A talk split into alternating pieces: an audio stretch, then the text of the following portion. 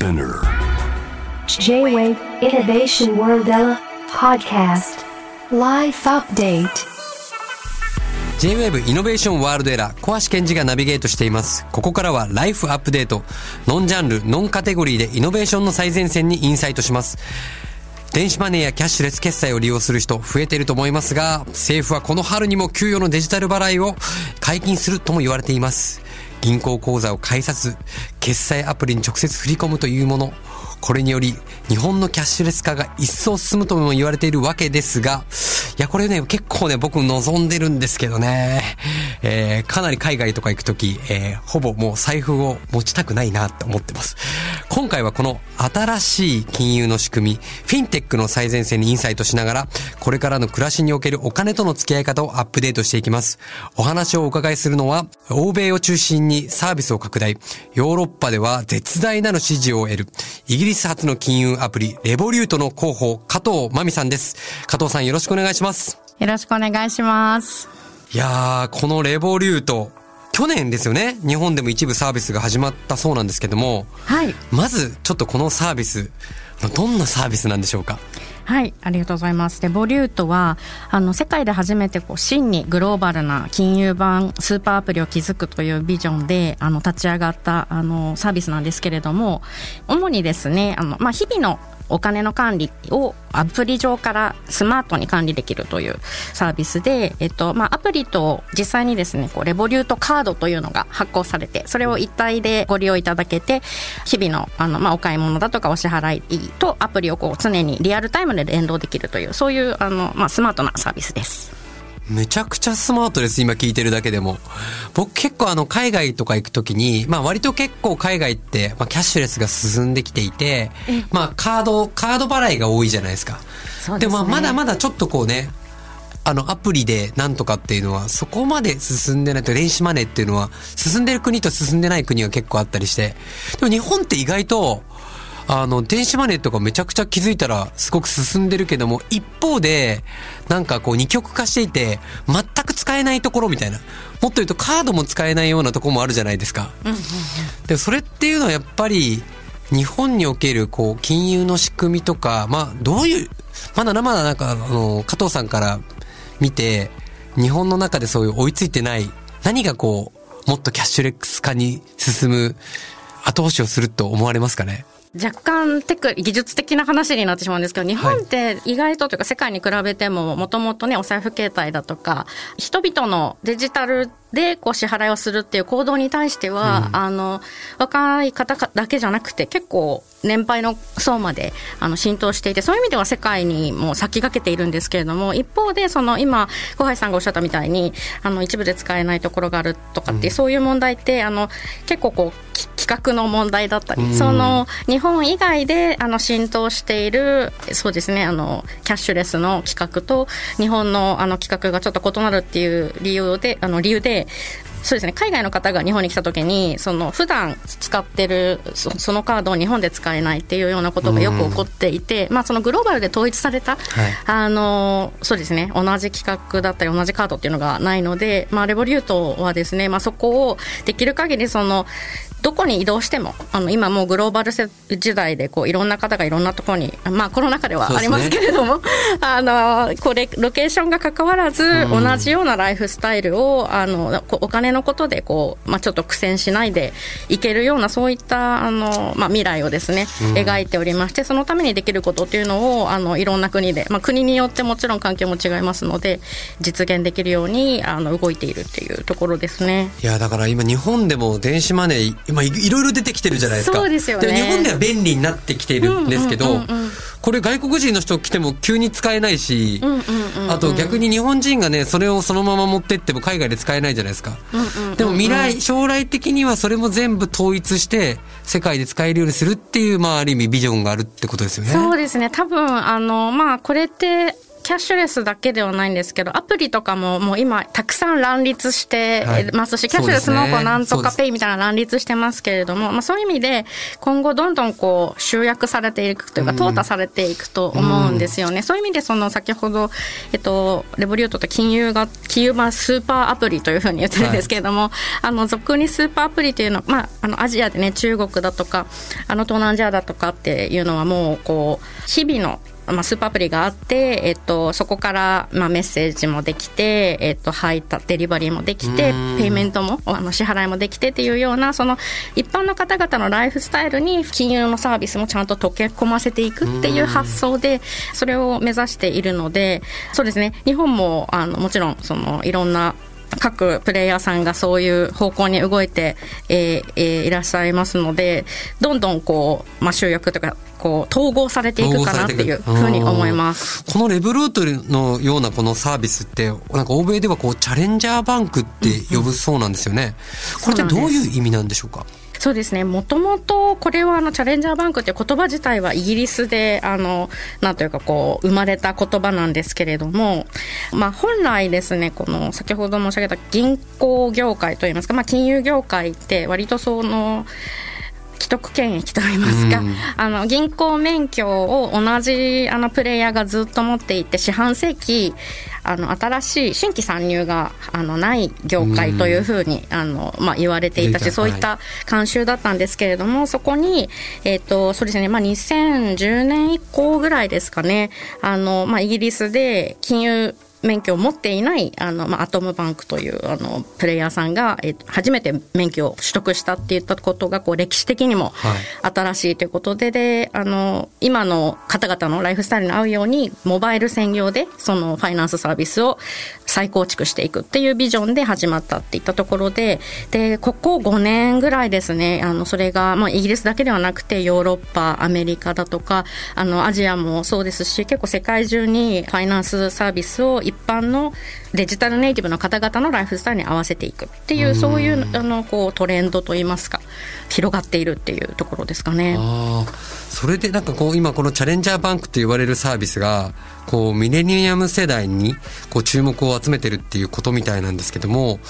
例えばこの世界におけるレボリュートの利用者のペルソナは、まあ、どんな人たちに一体なるんでしょうか？そうですね。あのまさに今おっしゃってくださったみたいにミレニアル世代があの主な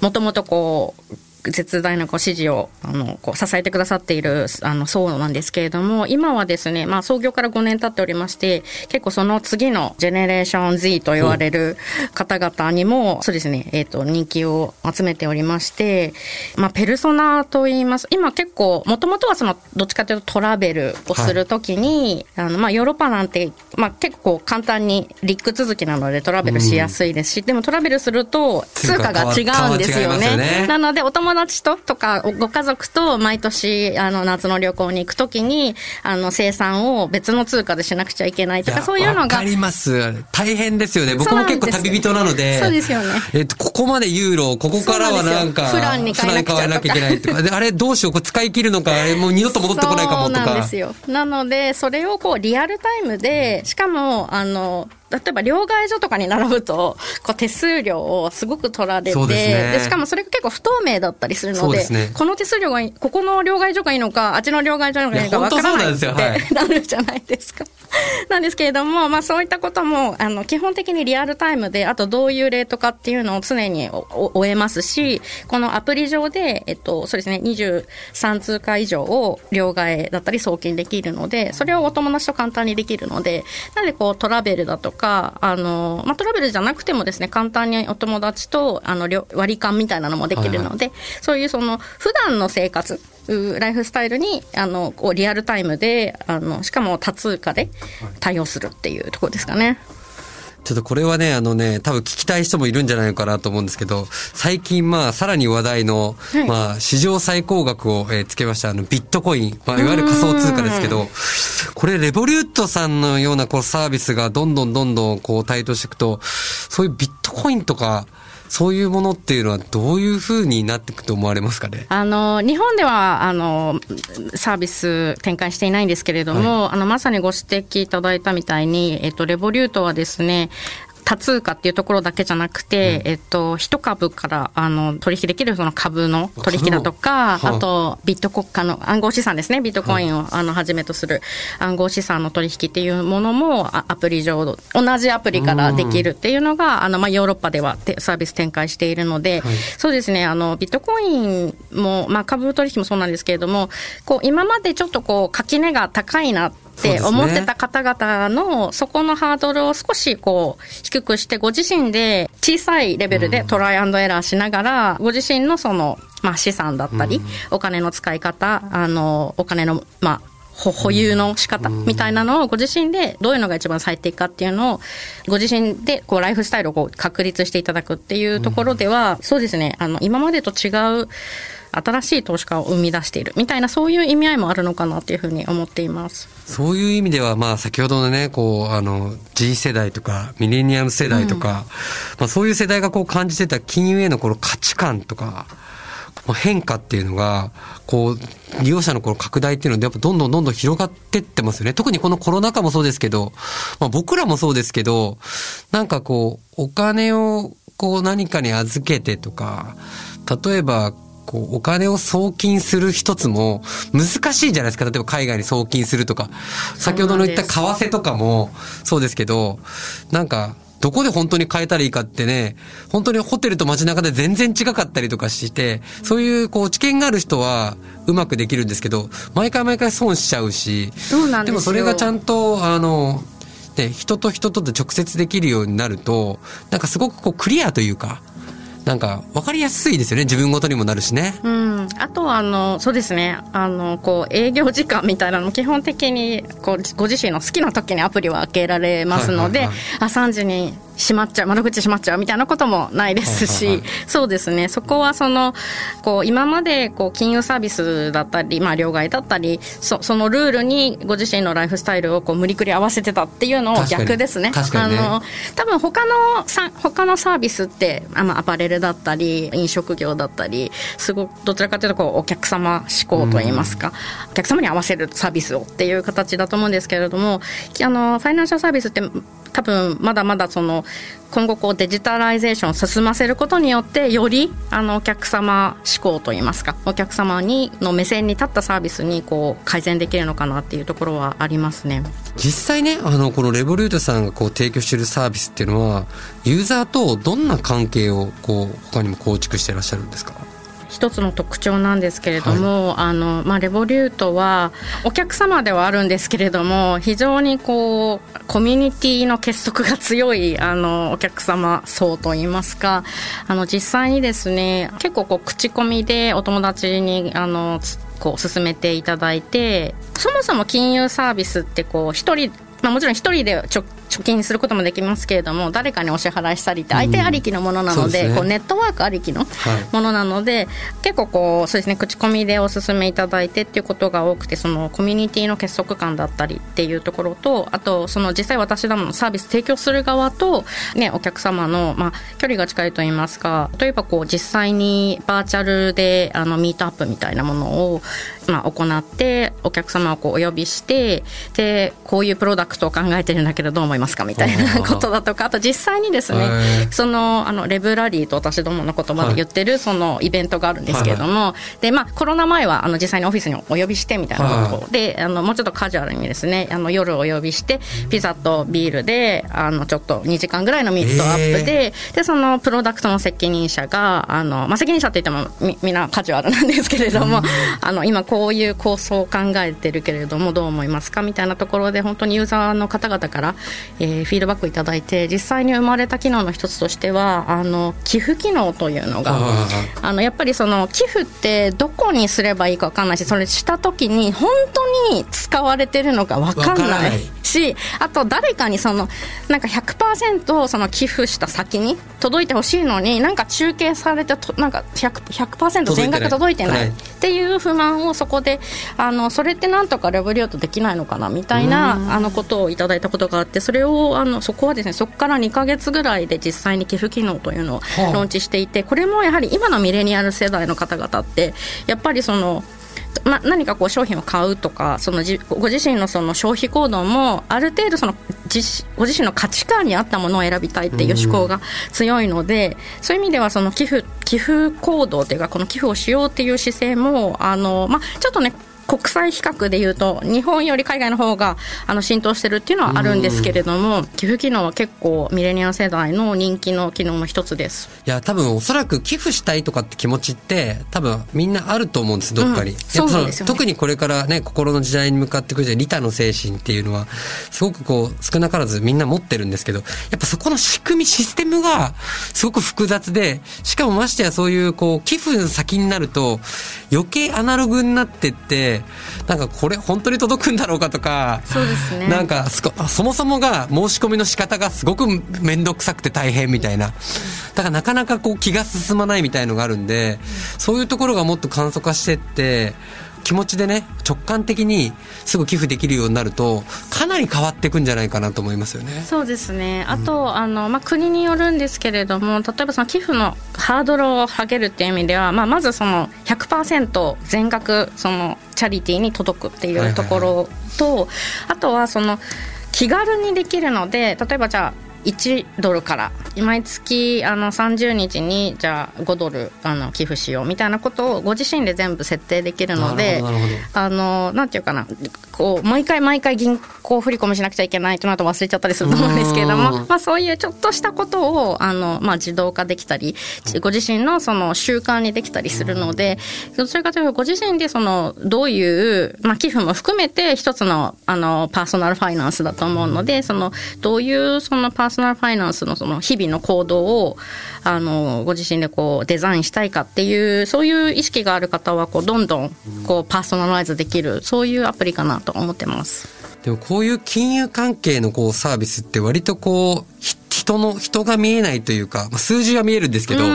人が見えないんですけど、ね、やっぱりレボリュートさんのなんかそういうアイデアも含めてこうコミュニケーションを取りながら作っていくっていうのはなんかこう一つのコミュニティというかもう一つの仮想の村みたいなねそういう国というか。なんかそういうつながりを持ってってらっしゃるっていうのはやっぱ素晴らしいなって今お話聞いてて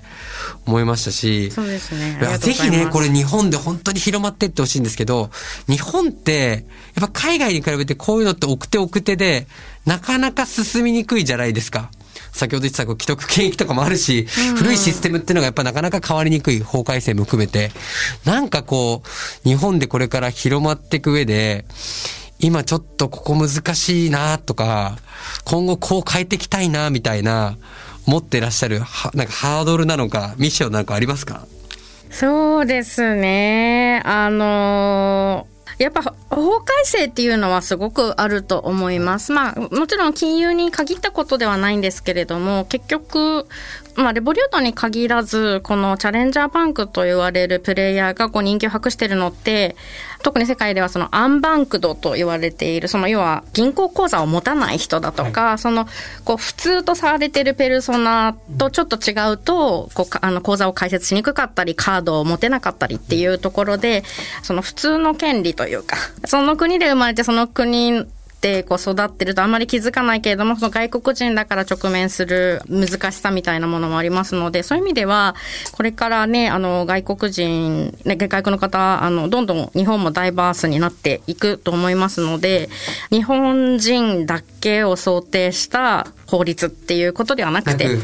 あの、そこをこう、もうちょっと寛容といいますか、その現代の、あの、ね、と、あとこれからどんどん、あの、まあ、いろんなこう優秀な海外の人材に日本でに入ってきていただけるようなそういう未来を描いた上での法改正になると例えばそのそうですねその給与のあのデジタル払いみたいなものも結構それって外国の方々にはすごく大きな朗報になると思いますしもちろん国内の方々にも、はい、なのでそうですねその法改正はもう少しこうオープンになっていくとだいぶその未来が違ってくるのかなっていうふうには思います。寛容にグローバルスタンダードになっていただきたいですよね。そうですね、ね、最後にねあのちょっと今、あの、多分、あの、聞いてらっしゃる方みんな興味津々だと思うんですけど、なんかシンプルに、今、あの、できるあの、システム例えば海外送金できるとか、投資できますみたいな、ちょっと改めて、今日本でできるシステムっていうのがあれば教えていただけますでしょうか？そうですね。基本的には、まあ、モバイルアプリで、えっと、ご自身のお金を管理できるんですけれども、それと紐づいたカードが出てきて、それで、えっと、日々のお買い物ですとか、家計簿というか、その予算機能だったり、まあ、それをそうですね予算の進捗をこう知らせてくれたりあとは実際にこうもうレシートいらずといいますか必ずその支払いをした瞬間にレシートが出てくる前にリアルタイムで通知が来るのでそういう意味ではセキュリティ的にも非常に安心で今使われてるっていうのが分かりますしあのそうですね。あとは海外送金国内ですね。国内の、まあ、レボリュートのユーザー同士の個人間送金だったり、両替だったりっていうところですね。はい、あとセキュリティがどちらかというとあのパーソナライズしやすいんですけれどもあのご自身が使ってない時は簡単にあのフリーズしたりでまた使うようになったらまた再開したりもしくはその海外に行かれた時とかはもしカードが盗難されたらってご不安な場合はそもそもそのカード自体を使えなくしたりとか ATM から引き出せなくしたりみたいな、はいはい、結構細かくあのご自身でご自身でアプリからできるので普通だったらねこう電話して問い合わせてやんなきゃいけない。っていうそうですね。あと国内だと結構その紛失専用のアプリをダウンロードしてでやってまた電話してでっていうそうなんですよ。私やったことあるんですけど、はいなるほど。なので、そうですね、セキュリティのところも結構高いので、はい。っていうところと、あとは、あの、これもセキュリティなんですけど、バーチャルカードという機能がありまして、まあ、カード、実際の物理のカードではなくて、そのオンラインで e コマースのお買い物だとか、あとはその、ワンタイムバーチャルカードという、うん、あの、要は、例えばこう、海外の通販サイトとか、新しく取引するサイトで、このサイト大丈夫かなっていう時に番号とかがハックされると心配だなっていう場合に、その1回だけしか利用できない番号あの自動的に1回使うとワンタイムなのでもう1回だけであの次回以降は利用できないのでたとえそれがハックされて犯罪者の手に回ったとしてもその番号はもう使えないのでそういう高セキュリティもあの結構実現しています。仮想通貨とか株とかそういうものの取引みたいなものっていうのは今もできるんですか？国内はですね、これは、あの、まあ、どちらかというと免許の問題で、はい、あの、ビジョンとしては日本にもぜひ、あの、非常に特にあの、アメリカとあの、ヨーロッパでは非常に人気な機能ですので、はい、これを日本でもなんとか、あの、実現したいと、はい、今、構想としてあるんですけれども、ちょっと目指して、目指しています。海外ではもう始まってるんですね。始まってます。じゃいずれ日本も、ね、そうですね。でももう、こうしたこう、お金のこう、付き合い方って、まあ、今はまだね、こう、ニュースタンダードですけども、これもう普通にスタンダードになる日って近いですよね。そうですね。うんなんかこうお金のね、リテラシーとか、まあお金の考え方って多分もう本当に変わっていくと、ね、大昔はね、それこそ物々交換みたいな時代もありましたけど、うん、もはやお金をこう持たないっていう時代っていうのが、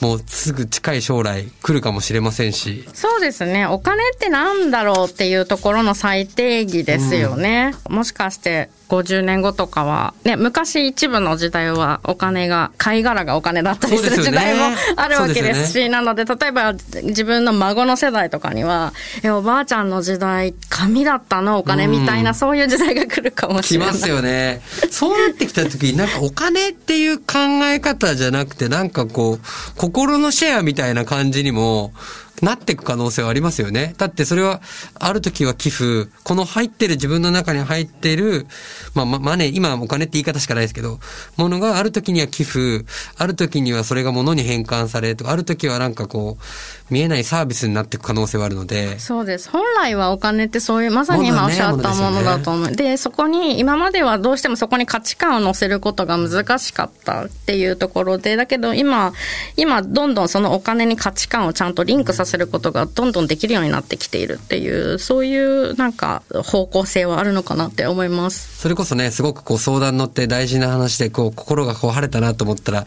見えないところで、なんかこう、チャリンって寄付するみたいな、ね、個人間でできたらね。そうですね。日本は特にね、あの、投げ銭とそか結構、あの、進んでいるので、それもそうですね、新しいでもこれ現お金の金だとちょっともらいにくいじゃないですか。そうですねなんかそれがポイントみたいだったら、ね、ポイントみたいだったらちょっともらいやすいし、ポイントが今度自分のものかなんかの買い物にこう換金できるんだったら、なんか渡す方も受け取る方も、そんなに嫌な気持ちしないですよね。うんうんうん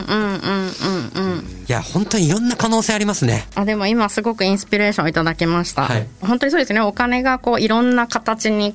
こう変えてでどの形がいいのかっていうあの、はい。本質を突き詰めるとねそうういうことですよね。なのでそれがポイントなのか株なのかビットコインなのか紙のお金なのか何のドルなのか円なのかっていうことだと思うので。いろいろ選択肢があれば、人によってあげる、なんかこれだったら、まあ、例えばね、人から果物もらうんだったらもらいやすいけど、お金だったらもらいにくいとかあるわけで、それが何かに変換されて渡されれば気持ちとして、気持ちなんで、みたいな。で、それを自分は自分なりのものに誰かに違う形で変えられるんだったら、なんかすごいいい感じで循環していくんじゃないのかなって今も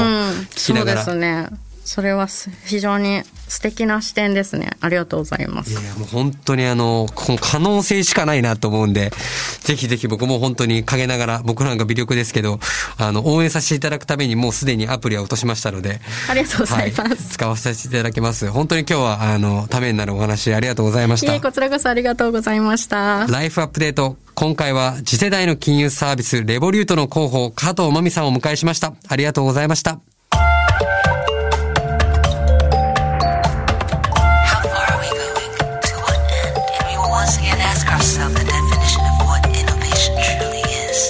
You're listening to J-Wave Innovation World Era podcast.